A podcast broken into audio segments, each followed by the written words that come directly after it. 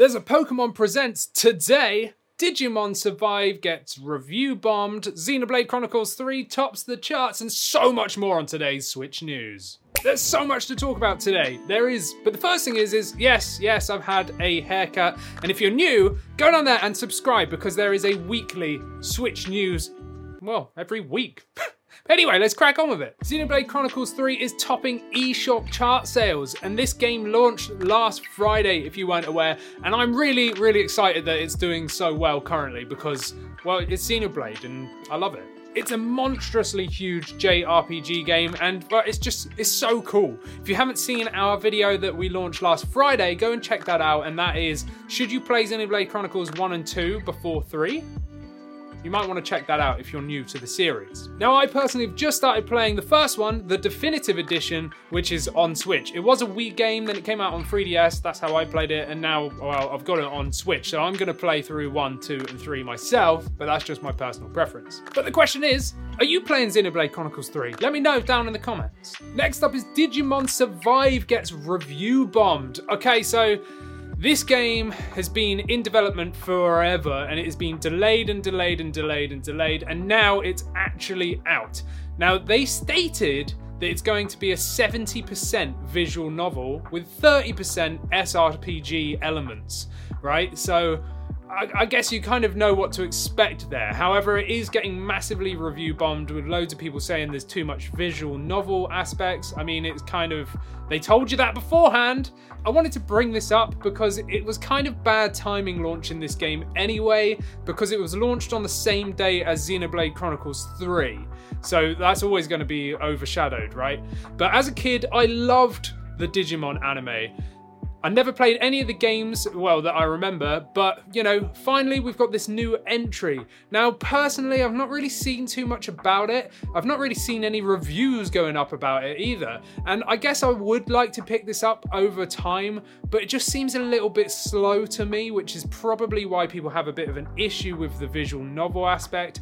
But you know, I just I just wanted to ask, do you know about this? Are you a Digimon fan? Have you played anything else, you know, in the past before? Or are you playing Digimon Survive? Let me know what your thoughts are down in the comments. Is it worth these review bombs? You know, are they justified? And yes, I am late, but Wave 2 of the Mario Kart 8 Booster Course Pack, or what I like to call Mario Kart 8.5, has finally been announced, and well, you can play it tomorrow! It's that, it's that soon. It's crazy. After hearing nothing for what feels like forever, typical Nintendo silence, we get eight new tracks to play across two different cups. So I'm going to tell you what they are. You've got Turnip Cup, which sees New York Minute from Mario Kart Tour, Mario Circuit 3 from Super Mario Kart SNES, Kalimari Desert, which is Mario Kart 64, Waluigi Pinball Mario Kart DS, and this has got to be my most anticipated for sure. So that's the Turnip Cup. And then the Propeller Cup sees Sydney Sprint from Tour, Snowland from Super Circuit, which is Game Boy Advance, Mushroom Gorge, which is from the Wii, and Sky High Sundae. So for me, these do look better than the tracks that we received in Wave 1, but I am a bit biased because I'm super, super hyped for that Waluigi Pinball like course. Like that's gonna be so much fun. It already looks amazing in the trailer.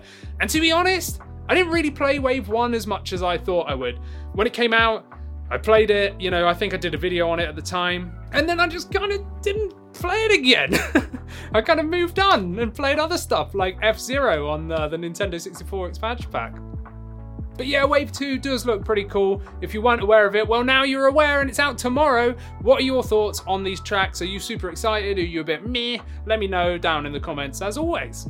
Okay, this is a bit of a random one, and I have brought this up before, I think in a Switch News a while back, but there is a new trailer of Disney Dreamlight Valley, which is a free to play life sim that's very much kind of Animal Crossing meets Stardew Valley. I'm unsure of when the Switch release date will be, but if you're into these pretty chill life simulators or just love Disney, then this may be for you.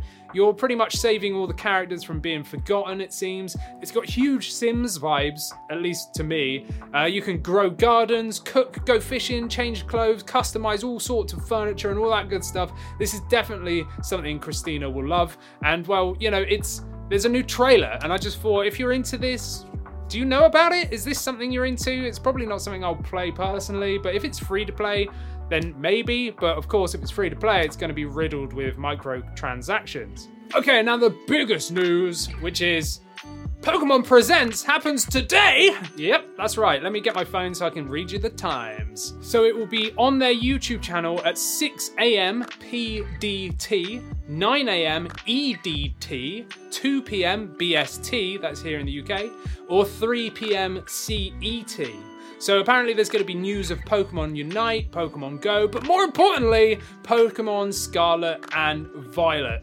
So who knows what we're going to find out? I have no idea, you know, what's going to be happening in this Pokemon Presents, but I'm super excited to see what's new. I was already pretty blown away that they showed us so much in the last one, which we've covered on the channel, by the way. But yeah, like, I, I don't know what more they can show us before they just give us the game, you know? So, what are your thoughts? What do you think they're going to be showing in this, uh, you know, in this reveal?